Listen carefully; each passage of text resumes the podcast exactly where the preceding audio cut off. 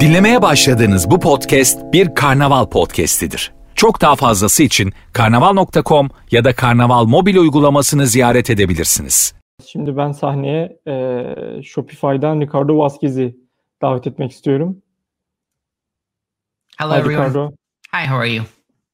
Fine. You too. How are you? Great, great, doing great. Okay. Are you in Canada? Yes, yes, I'm um, very close to Toronto, about 45 minutes away from Toronto, one of our biggest cities. Okay. Have you ever been in Istanbul or Turkey? Oh no, I've always wanted to. I've always wanted to. Um, in a way, I'm there right now, but Mhm, um, yeah. after this is all over, I will definitely go. The the organizers and I, we already have a a good Turkish coffee planned when I can actually go back and visit. I hope uh, we organize it offline next year, and maybe uh, you will be our uh, keynote speaker. And uh, here is your stage. Thank you so much. Okay. Um, hi, everyone. Uh, my name is Ricardo. I am uh, a manager at a, at a company called Shopify. We are an e-commerce uh, company. I'm actually not going to be talking about about Shopify at all. I'm not going to be talking about design at all.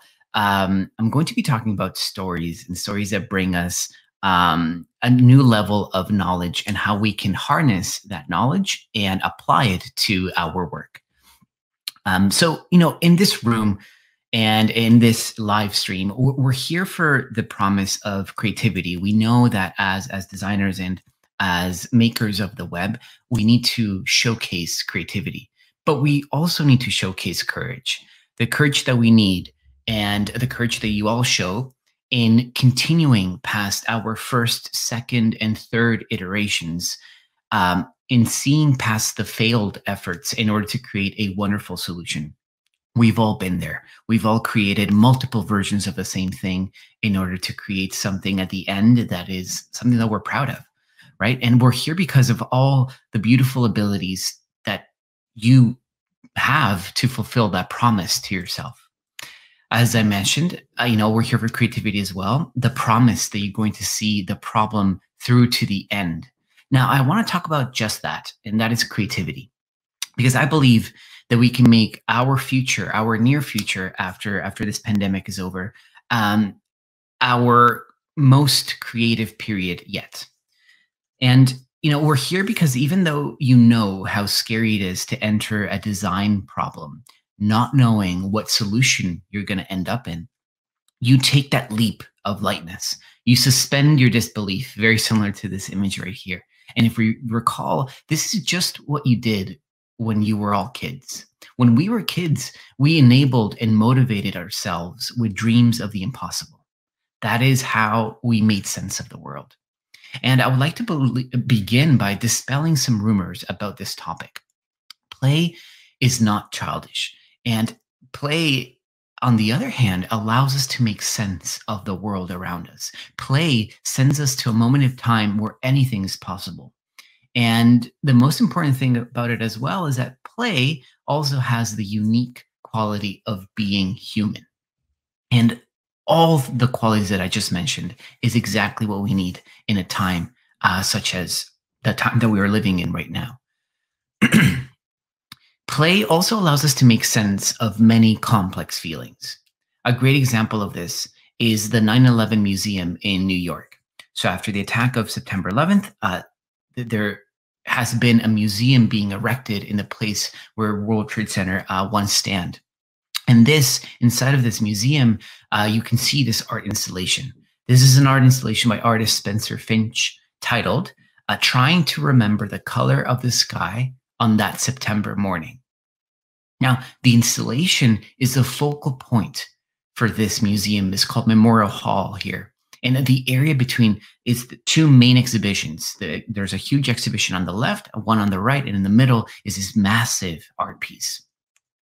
Every one of those 2,983 squares are their own shade of blue, one for each of the victims uh, uh, that that that perished in the attack of September 11th.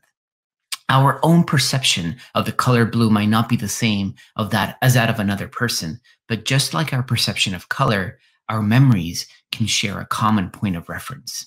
Now, what what Spencer's doing here is he's playing. This is play. It's it's plain and simple. It's beautiful. It's innocent. It's joyful. This is play at the literal heart of immense crisis and despair. Now, play indeed can be human, and it can also be deeply moving as well. Play can also allow us to subvert the status quo, to move away from it or challenge the status quo. Among many examples of the latter lies this piece of art. This is the painting called The Daddies by a Canadian uh, artist. His name is Kent Monkman. Now, Monkman used a very well known painting here in Canada. It's called Fathers of Confederation. And what he did is he he well he there's one stark difference a naked indigenous man in stiletto heels gesturing to the the the crowd right in front of him now monkman here used a playful and jarring juxtaposition to communicate the subversion of queer and indigenous identity so here once again we're seeing how even though play is being used to subvert and challenge the status quo it's a, a a, tool to use as well to indicate that we are human after all. Now, the reason why these two examples are so important is because these are issues are not childish. These issues are complex. The, the, the you know the, the museum piece in in uh, the art piece in the 9/11 museum is extremely complex. The daddies, the the art piece that I just showed you, just as well. These issues are complex, yet both artists have chosen to use play as a tactic to make sense of tragic and complex issues facing our society today. And play doesn't have to solve complex issues all the time, of course. Play can also be used to offer that lasting bit of delight. Let's take a look at Great Jones. Great Jones is a company that makes pots and pans. And I really do believe that Pentagram, the design agency behind this brand identity that, that you see on the screen, um, used play in their creative process. They must have. Take a look at some, uh, you know, this is the website. Everything here is, it's lovely, it's playful. Uh, I invite you to visit their, their website. Uh, they have beautiful hover states that show a playful depiction of what sorts of meals you can prepare with these pots and pans. It is beautiful and selfless uh, play. Now, now that we've taken a look at how impactful play can be, let's take a look at how uh, let's take a look how to define it, and let's see how we can use it as well. Most importantly, uh, let's begin to see how kids can use play. Donald Winnicott, he's an English pediatrician and uh, child psychologist. He said the following. He said, without hallucinating, the child puts out a sample of dream potential and lives with the sample in a chosen setting of fragments from personal realities. So this is what they're doing when they're playing. They're pretty much hallucinating when they're playing. They're making up things in their mind. They're envisioning things right in front of them, dragons or spiders or whatever that, that the case might be. Now, I don't know about you, but but this to me sounds completely badass. It's amazing.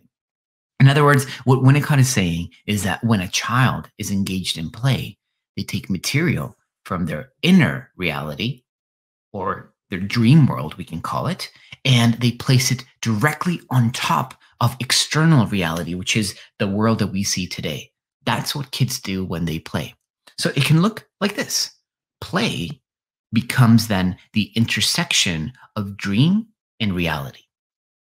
And in that Venn diagram, in that intersection, that is when creativity is born. And that is when innovation can wield us forward, especially at a time like this. However, here's the risk.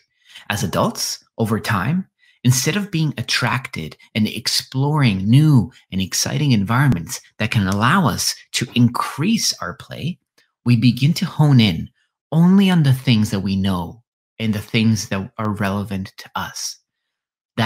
Narrows our field of vision. And over time, it makes us close minded, closing the door on this dream world. This leads to us feeling a lot more like this as adults. And as we see, even here, our external reality, it becomes misshaped because of the absence of dreams, the absence of that dream reality that we spoke about just a few seconds ago. And as adults, it's really interesting because we train ourselves to be systems that exploit rather than being systems that explore. A system that exploits uses everything at its disposal. It just pays attention to the things that are most relevant to its own goals. A system that explores, however, goes out and finds all kind of information that might be relevant. This will become a common theme during our time today, and kids do this to perfection. They are the best example of a system that explores instead of being a system that exploits. Now, I'm afraid that most of us have become really efficient exploiting systems. We're not really good at exploring anymore. Of course, there's um, a few, um, a few, you know, breaks of the rule here, but uh, we know what to look for as adults, and we need to become efficient. We become efficient in our jobs. We become efficient in the way that we, you know, uh, have a daily routine, perhaps a weekly routine, and it's day in day out, where we become very efficient as adults. However, efficiency can also breed tunnel vision. While there is nothing wrong with efficiency, and we need to have it, of course, to some extent, the biggest side effect is tunnel vision which is an aversion to seeing things in a new way. It's easy to be in this loop, and we're caught between the now and the then. You know, we don't look up anymore. The need to be connected keeps our head down. It's the most logical choice to do as as adults. We exploit the need to be connected in this field, and so you know, days go by looking nowhere but down, looking nowhere but you know at our phones, seeking nothing because we don't need anything if we are a system that exploits. Something happens though. It, if this has happened to you, you most likely feel something. We our work begins to suffer. It's as if we can harness the beauty of the world and transfer that into pixels.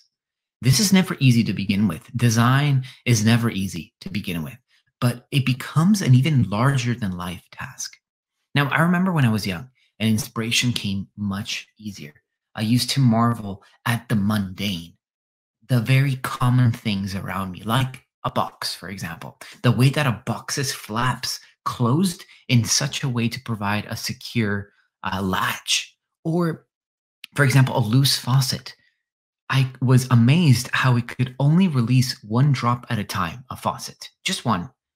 Unbelievable. So, as kids, um, we we bring this sense of innocence and wonder to everything around us. Mundane things like these gave me fuel to imagine a world and think in the most imaginative ways possible. Now, it is quite a curious thing the fact that the most common things around us, the mundane, gives us the most fuel for creativity. It, it, it's true though.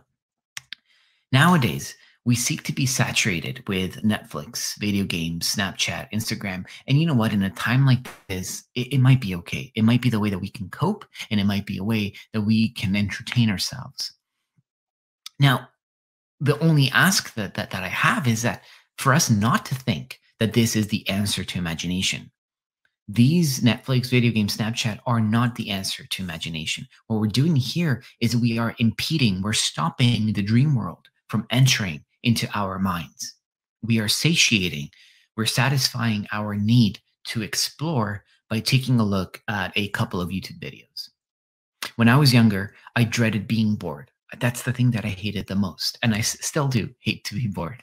So, what I used to do as a kid is I used to focus on faces like my grandfather's, or I used to focus on postures like that of my grandmother as she would cook us breakfast remember i remember being young and in love with the world around me. And that allowed me to you know remember committing things to memory. I, I remember I, I, would love memorizing things memorizing uh, scenes not just like numbers but but memorizing the, the way that things looked at a certain period of time. Snapchat right now completely removes that ability for us. Now, remember, as a kid, remembering, mimicking, and marveling helped me architect my own reality. And today, as I just mentioned, we rely on systems that exploit to help us remember. We've begun to lose that essential aspect of our survival, and that is memory itself.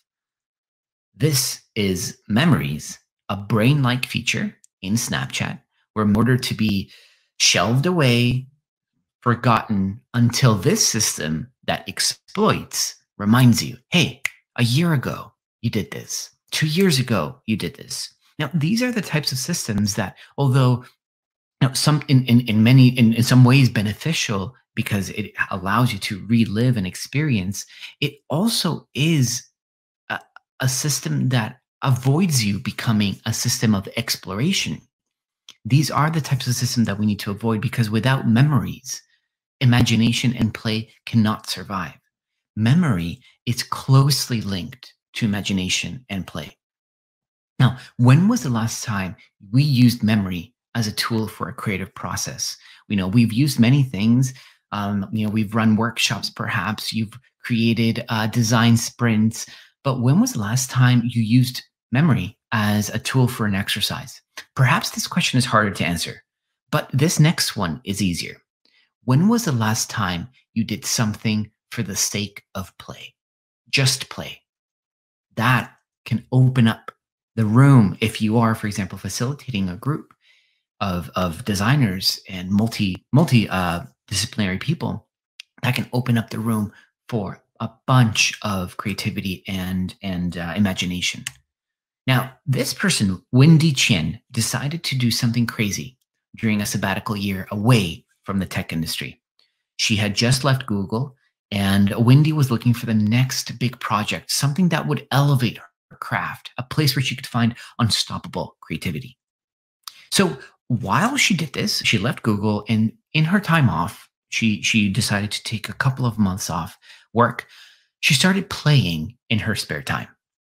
She started creating um, a 365 day project, creating one unique knot every year. And the, knot is like one that you see right here on the screen. At first, she exploited as many books as she could. She devoured knowledge on as many books as she could find on the techniques of creating these types of knots. Before long, however, she had become a system of beautiful exploration. Creativity was born out of this project.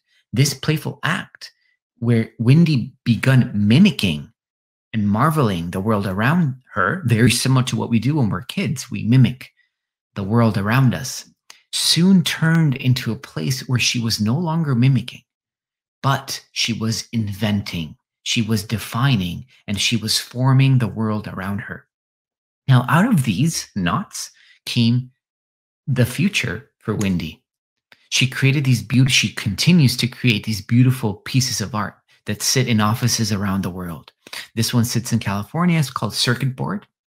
It's uh, from last year. This one sits in the Protege offices. It's called Linescape. This one's coming up is beautiful. It's called Rope Tree Installation. Um, and, and this is in a restaurant. Look, it's just wonderful.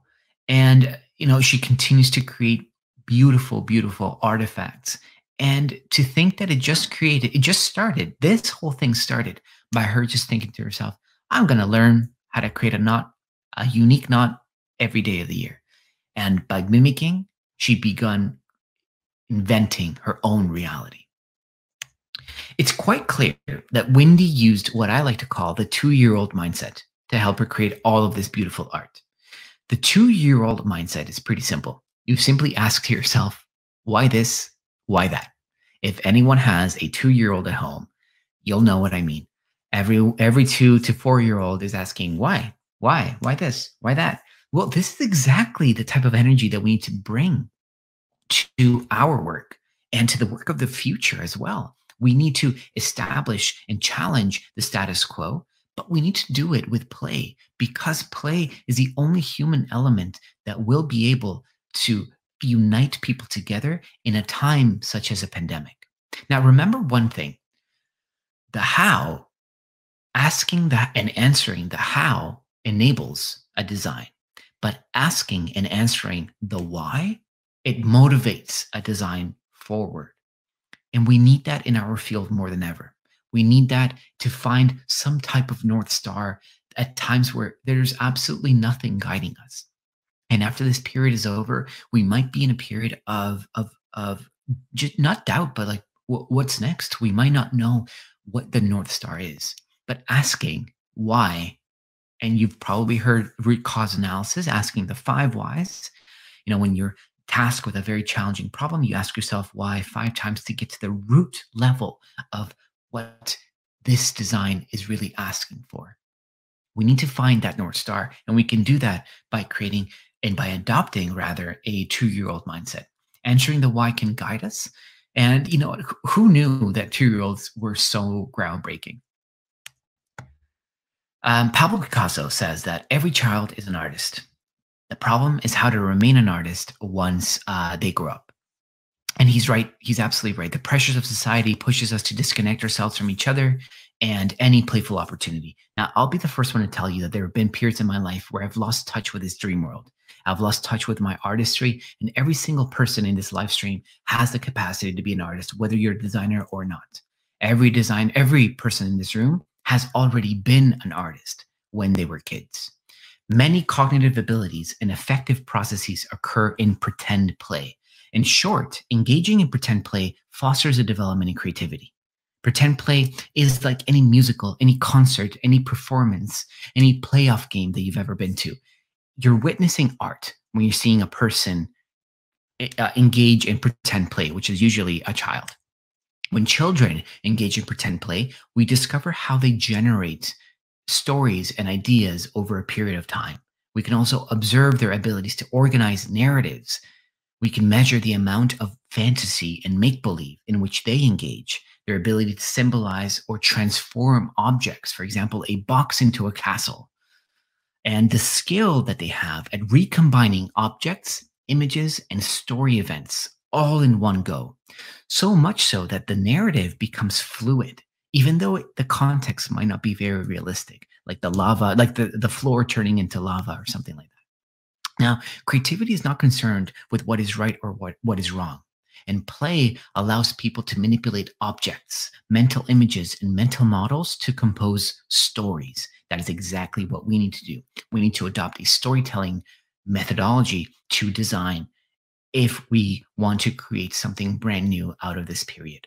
Play allows us to, uh, allows an individual rather to explore an imaginary cave, to welcome the unknown, to rehearse a tough scenario, to deal with grief, loss, and to recall a memory hidden with embedded emotions. Now, more importantly, play allows us to find a framework for our creativity. And the framework is simple. I've actually already mentioned it. It's one we've known all of our lives. That framework that we need to adopt is storytelling. Storytelling is a practice as old as time. It is a tradition embedded into us through the last tens of thousands of years. This is a practice that enables us to create more significant knowledge by learning the skill of growing deeper understandings. This is what kids do. They constantly frame and reframe experiences into stories, and we can too. There's a wonderful book out there called The Hero with a Thousand Faces. I really recommend you read this. In this book, Conrad uh, uh, uh Campbell, sorry, asserts that regardless of the story, our collective narrative follows the same process. So from Beowulf and Grendel to Harry Potter the journey uh, the hero creates is exactly the same. Lucky for us, we can actually use the exact same framework to employ the use of narrative design. Now, narrative design is a wonderful framework and it is something that you can take away and apply immediately.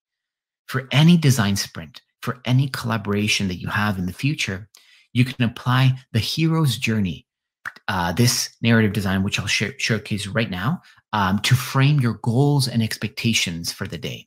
Most importantly, you can use this exercise to pave a way for play. This is how, what it looks like. This is what a hero's journey looks like. And what you usually do is you sit in a room and uh, and it, it, you can actually do this uh, digitally or not, remotely or not. You pretty much just draw, or you can just show this image right here. And this really speaks to the fact that as a hero, we start in ordinary life. You can actually see uh, right, at the, right at the top, there's a person that says ordinary life. This is us. This is a hero. And there's a call to adventure. And this call to adventure, we also meet a helper or a mentor. And this allows us to pass the threshold from the known world into the unknown world. We have problems and pitfalls in this unknown world. And right at the bottom, we have this the pit. The pit is where any story, any story feels like that hero will not survive. The hero will die. but something happens. The hero gains new powers, new powers through either the help of research, through the help of their mentor and their helper. Those new powers allow them to move outside of the unknown world and into the known world. And they return to the world with gifts. This is the way that I like to frame every design sprint that I go through. With this exercise, you are inadvertently using future thinking. You're giving your participants a view of the adventure. It will be hard. It will be challenging, but we will surface victorious with gifts to bring back to the world. Now, how beautiful is that? How playful is that as well? I highly recommend for you to try this. All it takes is five minutes to frame this, uh, your sprint or your workshop into a story. It takes five minutes, but you're play, you're paving the way for playful ideas to, to occur. Now, Hero's Journey is the first of many collaborative exercises that you can facilitate to enable play and creati- creativity uh, and creative thinking. Now, in design, I strongly feel that we need to have collaboration in order to achieve playful and transformative ideas. Why do we need this? Well, we need this so that we can copy jazz musicians. Jazz music is all about improvisation. Whether good or bad, musicians do not care. They allow themselves to suspend their disbelief. And with music, they are answering the yes and instead of yes but. And UX, answering the yes and is a lot more productive when you have playful minds in the room thinking as wildly as possible. Creativity researchers, beginning with Joy Paul Guilford, this, this person right here in 1950, identified an important correlation between storytelling and play. At the spotlight is divergent thinking.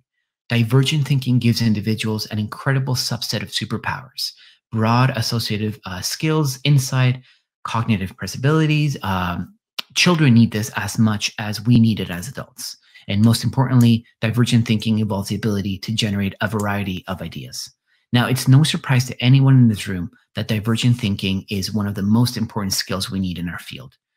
Our careers are defined by how divergent we can be. The latter, coupled with a strong sense of what the business needs can be, um, allow us to innovate forward. And what is interesting about play is that it not only fosters divergent thinking, play also produces themes in fantasy and memory, emotion, uh, affection, experience of joy, and creative expression. And that is exactly what we need to do today. Uh, thank you so much for uh, for being here with me today. I'm gonna let uh, the uh, the moderator take over. Thank you. Thank you, Ricardo. Uh, actually, at the beginning of this year, uh, we created a UX Trends report, and one of the titles in this report is "The role of designer is changing." Actually, the designer is becoming more storyteller and facilitator during a, a design process, and uh, and your presentation is a really good example how to uh, a designer become a, a good storyteller or, or, or become a playful designer. Uh, but now people actually kids are learning how to code and the adults are learning design thinking. What do you think? Absolutely. I, um, I, I think kids learning how to code is a one great way of making sure that uh, the creativity that they have is harnessed into the digital world. I would, however, whenever I see kids code, I often think about if they're spending three hours coding, they need to be spending six hours playing, you know, um, because the play is what's going to give them enough creativity to be able to code something brand new, something that we've never seen, something innovative. Okay, uh, and another question comes from our uh, colleagues. Can we play? Can we design some playful experiences during uh, some serious uh, stuff about some serious stuff like pandemic, or uh, about some serious or uh, boring stuff like financial interfaces or fin financial process? Yeah, that, that's actually a really great question. I, I think that you can. It's it's all about framing the the, the context of play in in the most respectful ways possible. Uh, so in the case of a pandemic, uh, you know, and if I were to lead a, a workshop, which I, I, led one a couple of weeks ago, I'm not going to start with "Let's play." You know, uh, uh, rather I'm going to start with we need some broad ideas we need to generate as many ideas as possible in order to serve these people. Um, let's use some techniques that we've learned um, that will allow us to broaden our, our mindset. Um, and then I usually show Hero's Journey. I show another one is 685. You might have heard of it as a um, Crazy Eights. You take a piece of paper, you you you create eight boxes, and then you allow people to create eight unique ideas in each box. That is another type of play. Sometimes you don't even need to say the word play if you facilitate a, a, workshop and you have these these activities that you know are going to bring out uh, uh, uh, divergence that you know are going to bring out brand new uh, dream reality or new ideas that's all you need to do you don't need to really frame it as playtime mm-hmm. Uh, the final question is about gamification. Uh, do you think uh, gamification in a process is a good example of play, or uh, are we all bored uh, about yeah. that kind of gamification? Yeah, like ads, leaderboards, and other stuff. Absolutely, I, I, do not think that gamification is the is a is like a right or the best example of play. Um, in, that that person is right. I I think that gamification has been used uh, a lot. Gamification is not play. Gamification is simply enticing someone to continue doing the same thing um, again and again and again, and and rewarding them for that. But but play is not about reward. Play is about imagining new worlds around you. Um, so I, I, think that gamification has given play a, a bad reputation for that reason. Mm-hmm. And we have some questions uh, from participants. Evren asked, "Have you ever applied Hero's Journey in a remote session?"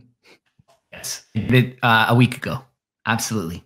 Yeah, yeah. And and all it takes is showcasing that that screen that's it. And mm-hmm. and you of course talking about it a, a few minutes about what we're going to experience how we're going to have a, a call to adventure how it's going to feel like it's going to feel hard uh, you know in, in the next day or so. Uh, but rest assured we will come back and we will come back bearing new gifts to the world. But yes absolutely. It, it's actually my preferred method uh, remotely now uh, and there's a book uh, named Game Storming. Uh, there are lots of techniques uh, for using on brainstorming sessions and gamifying the brainstorming sessions. Absolutely, yeah. Advise our participants. Yeah, absolutely. I would definitely recommend the book. The Hero's Journey is in that book, Game Storming. Uh, 685 is another one, which Crazy Eights, the same thing, uh, is also in that book. There's a bunch of games for opening, games for closing, games for collaboration, games for uh, uh, tactical, uh, for example, creating roadmaps. There's a bunch of games for that. And that is ex- exactly uh, the the book that if you're interested in in applying game playful techniques, that is the book that mm-hmm. you should definitely get. Okay, uh, thank you, Ricardo. Uh, thank you for participating in UX Live. Thank you I so much. Yes, next we will be in Istanbul, maybe other years. Absolutely, okay. absolutely. Thank you so much for having me. Have a nice day. Dinlemiş olduğunuz bu podcast bir karnaval podcastidir. Çok daha fazlası için karnaval.com ya da karnaval mobil uygulamasını ziyaret edebilirsiniz.